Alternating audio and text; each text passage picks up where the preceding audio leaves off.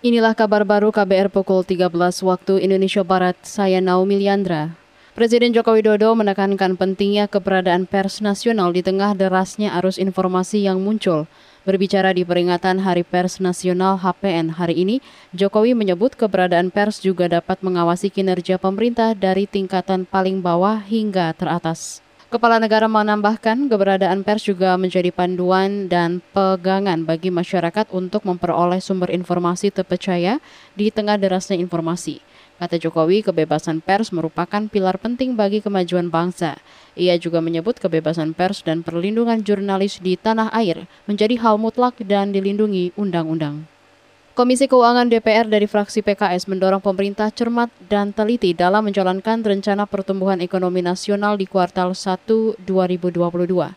Anggota komisi yang membidangi keuangan D P R Ahmad Junaidi Auli meminta target yang sudah dicanangkan diiringi oleh kebijakan yang relevan, misalnya stabilisasi harga komoditas untuk meningkatkan daya beli masyarakat.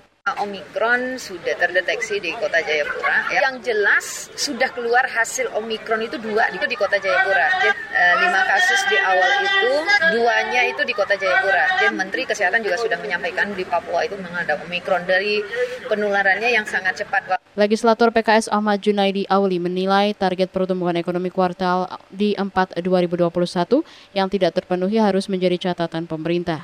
Kata dia, banyak pekerjaan rumah dan antisipasi pemerintah mengatasi potensi perlambatan ekonomi tahun ini di tengah lonjakan covid sembilan belas varian Omicron. China menentang dan mengecam rencana Amerika menjual senjata senilai seratus juta dolar Amerika atau sekitar satu koma empat triliun rupiah ke Taiwan. Juru bicara Kementerian Luar Negeri China, Zhao Lijian, dikutip dari Xinhua, menyebut negaranya mendesak rencana penjualan senjata itu segera dibatalkan.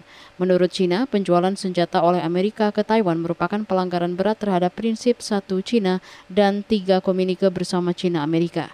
China juga mendesak Amerika segera menghentikan hubungan militer dengan Taiwan. Demikian kabar baru K B R, saya Naomi Leandra.